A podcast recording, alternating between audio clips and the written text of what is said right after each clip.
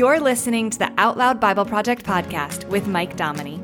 Out Loud Bible Project is on a mission to read the entire Bible out loud in a conversational and approachable way so you can recognize your part in this conversation between you and God.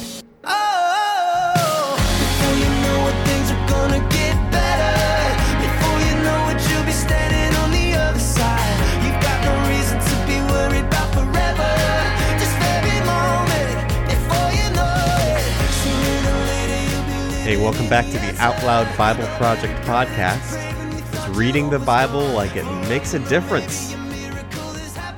Have you gotten a little tired of Job's friends' accusations against him? It seems like they've just gotten bolder and ruder.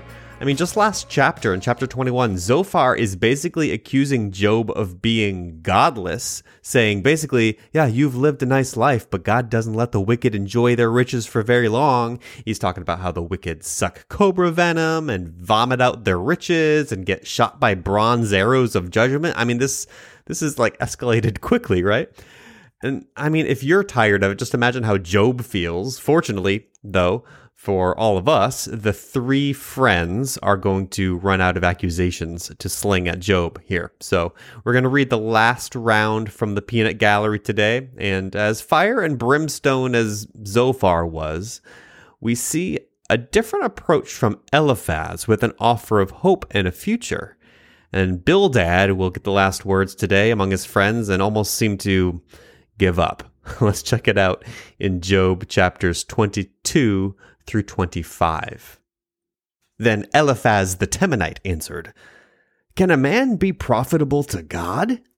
Surely he who is wise is profitable to himself. Is it any pleasure to the Almighty that you're righteous, or does it benefit him that you make your ways perfect? Is it for your piety that he reproves you, that he enters with you into judgment?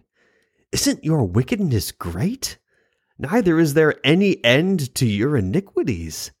For you have taken pledges from your brother for nothing, and stripped the naked of their clothing. You haven't given water to the weary to drink, and you've withheld bread from the hungry. But as for the mighty man, he had the earth. The honorable man, he lived in it. You've sent widows away empty, and the arms of the fatherless have been broken. Therefore, snares are all around you. Sudden fear troubles you, or darkness so that you cannot see, and floods of water cover you. Isn't God in the heights of heaven? See the height of the stars, how high they are. You say, What does God know? Can he judge through the thick darkness? Thick clouds are a covering to him so that he doesn't see. He walks on the vault of the sky. Will you keep the old way which wicked men have trodden, who were snatched away before their time, whose foundation was poured out as a stream, and who said to God, Depart from us, and what can the Almighty do for us? Yet he filled their houses with good things. But the counsel of the wicked is far from me. The righteous see it, and are glad. The innocent ridicule them, saying, Surely those who rose up against us are cut off. The fire has consumed their remnant. Acquaint yourself with him now and be at peace. By it good will come to you. Please receive instruction from his mouth and lay up his words in your heart.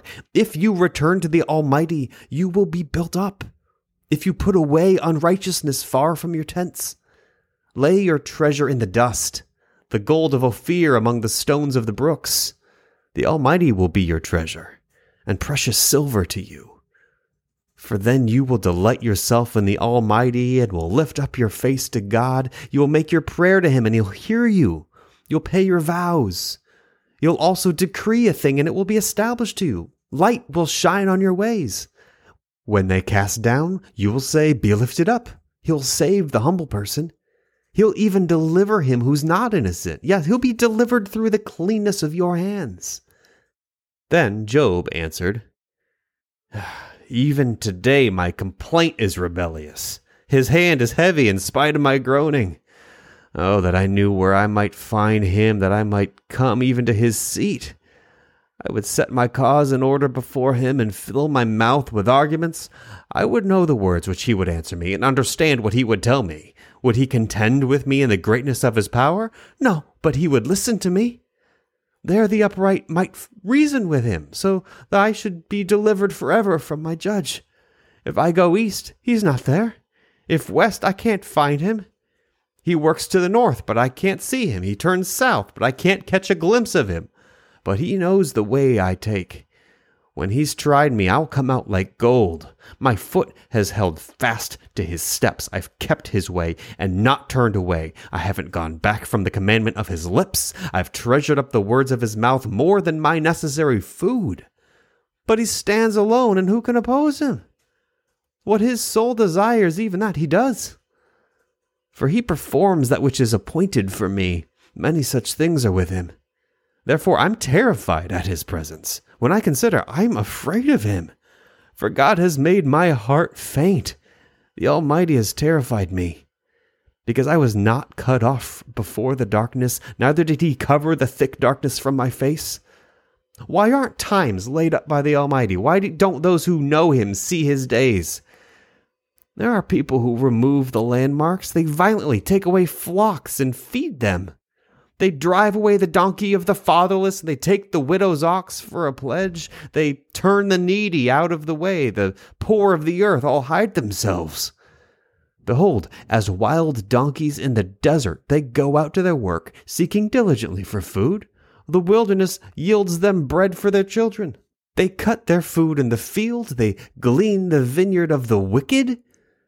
They lie all night naked without clothing and have no covering in the cold. They're wet with the showers of the mountains and embrace the rock for lack of a shelter. There are those who pluck the fatherless from the breast and take the pledge of the poor, so that they go around naked without clothing. Being hungry, they carry the sheaves. They make oil within the walls of these men. They tread wine presses and suffer thirst. From out of the populous city, men groan. The soul of the wounded cries out, yet God doesn't regard the folly. These are of those who rebel against the light. They don't know its ways, nor stay in its paths. The murderer rises with the light. He kills the poor and needy. In the night, he's like a thief. The eye also of the adulterer waits for the twilight, saying, No eye will see me. He disguises his face. In the dark, they dig through houses. They shut themselves up in the daytime. They don't know the light, for the morning's to all of them like thick darkness. For they know the terrors of the thick darkness. They are foam on the surface of the waters. Their portion is cursed in the earth, and they don't turn into the way of the vineyards. Drought and heat consume the snow waters. So does Sheol those who have sinned. The womb will forget him, the worm will feed sweetly on him. He'll be no more remembered. Unrighteousness will be broken as a tree. He devours the barren who don't bear. He shows no kindness to the widow. Yet God preserves the mighty by his power. He rises up who has no assurance of life. God gives them security and they rest in it. His eyes are on their ways. They're exalted yet a little while and they're gone. Yeah, th- yes, they're brought low, they are taken out of the way as all the others, and are cut off as the tops of the ears of grain. If it isn't so now, who will prove me a liar and make my speech worth nothing? Then Bildad the Shuhite answered, Dominion and fear are with him. He makes peace in his high places. Can his armies be counted?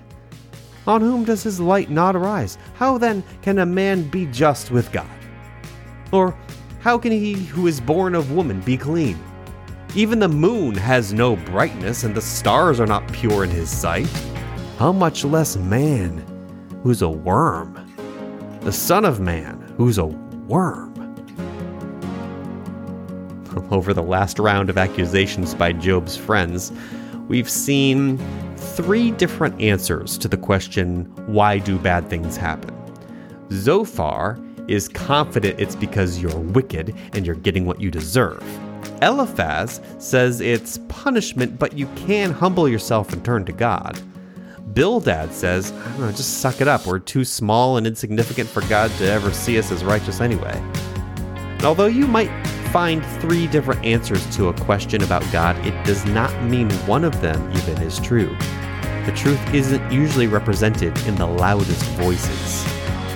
That's the Thinking Out Loud thought for today. You've been listening to the Out Loud Bible Project podcast with Mike Dominy. When you become a patron of Out Loud Bible Project, you help make the Bible accessible for people who desperately need to know they have a role in this conversation with God. To learn more, visit OutLoudBible.com and click Support This Project. Thanks for listening.